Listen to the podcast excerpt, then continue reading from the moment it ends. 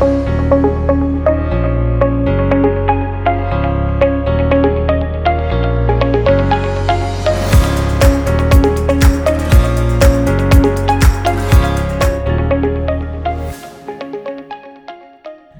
my family, grace and peace to you.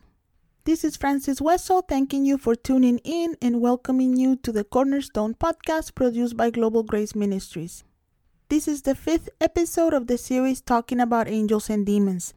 And in this episode, we are going to wrap up the subject of demons, talking about familiar spirits, and we will start talking about the ministry of angels, which I love to do. But first, I want to remind you of the homework I gave you in the last podcast. I wanted you to ask the Holy Spirit to search your house to see if there was any object in it that should be destroyed, burned, or thrown away because it could be attracting negative influence to your house.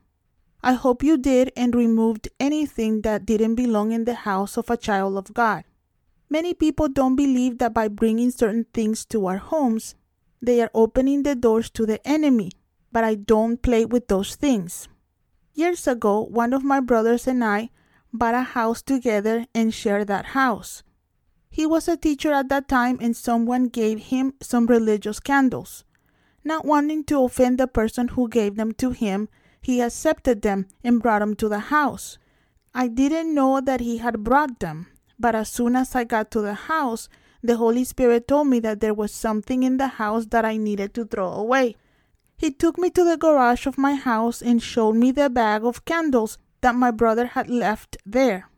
He didn't know what to do with them and had left them in a corner of the garage. I broke them and threw them away in the trash. I don't know the reason why the person he knew gave him those candles, and I don't know what they were going to attract to my house, but when the Holy Spirit tells us to do something, we must obey. By this, I'm not saying that all the candles are from the devil. I love scented candles. I don't know what kind of candles those were, but I destroyed them because for some reason God warned me about them. I once helped a person who was being tormented. One night she woke up feeling as if someone had her by the throat. She lived alone and could not see whatever it was that was choking her. But when she finally was able to free herself from it and turn the lights on, she had marks all over her throat. She came to the church the next day and asked me to pray for her. We prayed together and God showed us that she had received a purse as a gift and that that purse was attracting the demonic presence to her house. I told her to destroy the purse and to throw it away. She felt bad for doing it because it was a typical purse from her country and a gift from a friend. But as soon as she discarded it, the demon that was tormenting her left and never returned. So I don't play with things like that. If the Holy Spirit showed you that you needed to get rid of something, I hope you did. That brings me to the homework for this podcast. I want to ask you in the name of Jesus to examine everything that you and your family see or hear, everything that you watched, everything that you listened to. Many Christians are not careful about the kinds of programs they watched on TV and the games their children play or the kind of music they listen to. They think that sometimes pastors are demanding or old fashioned because they warn them to be careful with what they see or with what they hear. But remember that we are the temple of the Holy Spirit, and everything we see and hear is heard by the Holy Spirit.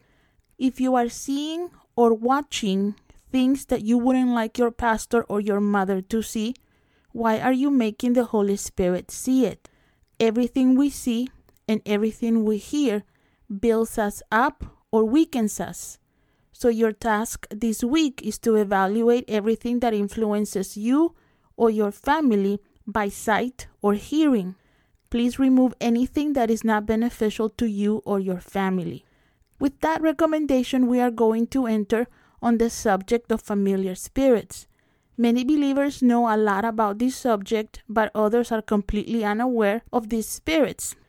So we are going to just put a base on the subject. Let's go to Leviticus 19:31, which says, do not turn to mediums or seek out spiritists, for you will be defiled by them. I am the Lord your God. Also, go with me to 2 Kings chapter 23, verse 24.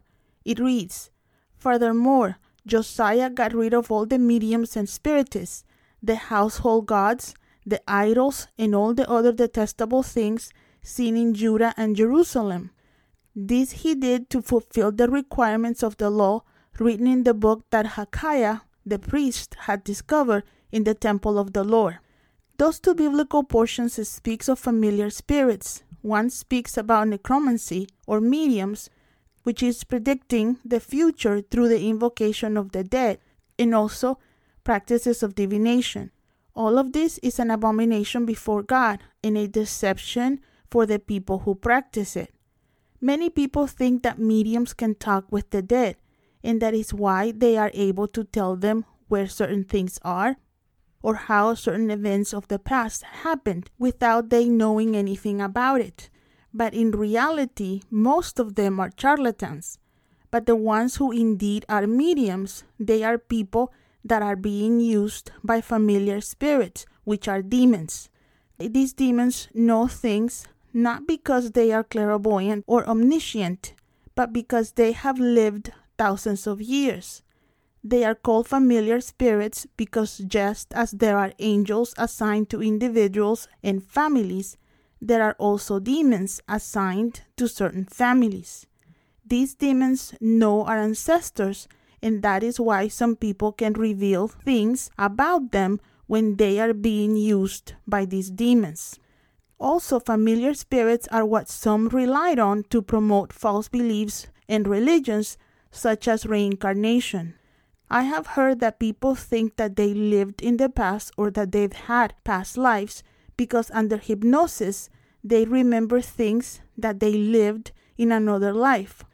By opening your soul and spirit to hypnosis, a familiar spirit can show you a number of things, but that does not mean that reincarnation is true.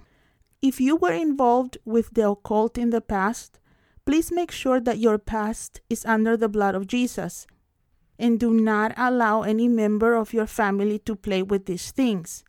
Many times when we come to Christ, we give to God our vices and sins such as anger, jealousy, and resentment, but we do not work with the different beliefs that we've carried from our past.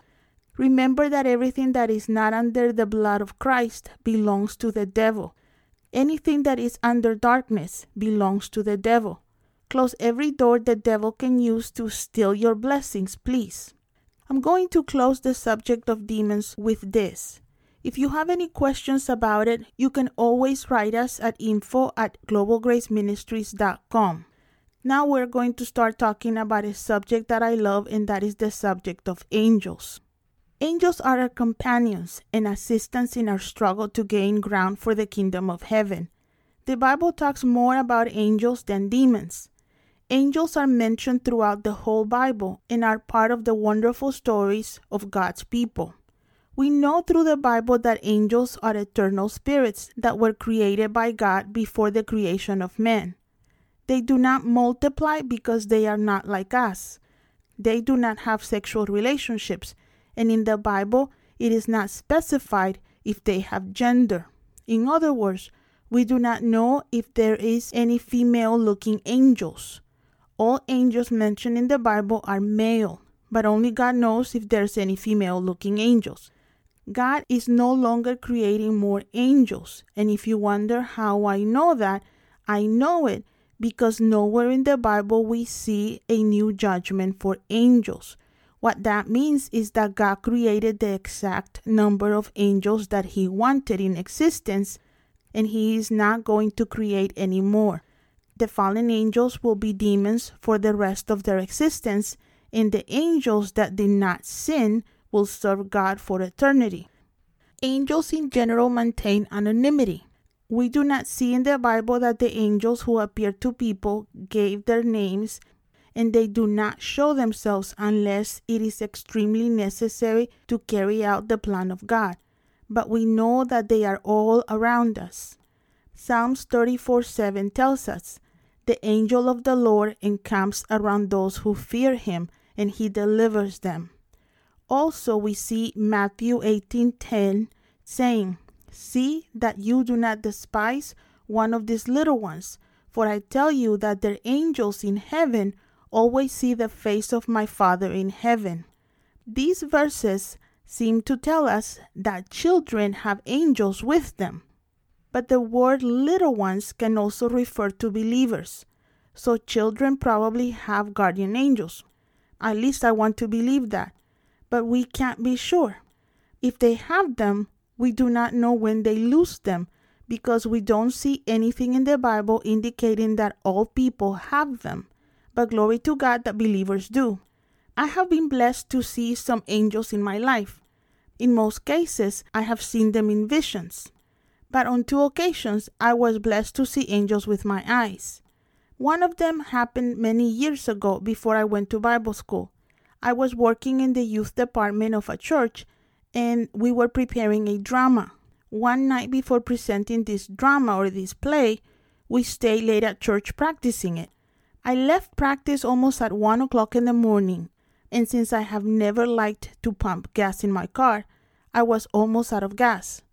I didn't realize that I didn't have enough gas to get home until the light came on, indicating that I was on empty and the only gas station on the way to my house from the church that was open at that time was in an area that was not that safe. For fear of being stranded on the way home at that time in the morning, I went to get gas, and I was gassing when a bad looking man came out behind me and began to tell me that he needed a ride home. He and I were the only ones outside the gas station, and the clerk inside couldn't see me from the register. I was very nervous, begging God to help me, when all of a sudden a guy stood between the man who was screaming at me and myself and told me to get in my car and to lock the door. I thought that this man was another driver who had stopped to put gas and was helping me, and even though I didn't know him, he gave me peace. I don't know what he told the other guy because I got in the car and he finished pumping my gas. The man who had scared me was still standing on the other side of my car, and he was yelling at me to open the door. When the man finished pumping the gas, he hit the roof of my car, telling me to leave, and I did. To get out of the gas station and to get onto the street towards my house, I had to make a U turn to leave that gas station. When I looked back on the other side of the street, there was only the man who had scared me still yelling at me the other man that had helped me was gone and there was no other car in the gas station. Of course, I am not going to know if the guy I saw was really an angel on this side of heaven. But because of what he did and how he made me feel and the way he disappeared, I've always believed that that night God allowed one of my angels to take human form to help me. I am telling you this story to encourage you. No matter where you are, if you are a believer, you have an angel of God with you at all times. You may not be able to see it, but angels guard you and defend you. Don't miss our next episode of the series. My prayer is that at the end of the series, you will be able to put your angels to work to gain ground for the kingdom of heaven. If you have any questions about our ministry or would like to share a testimony or prayer request with us, please write us at info at globalgraceministries.com. May God bless you and keep you.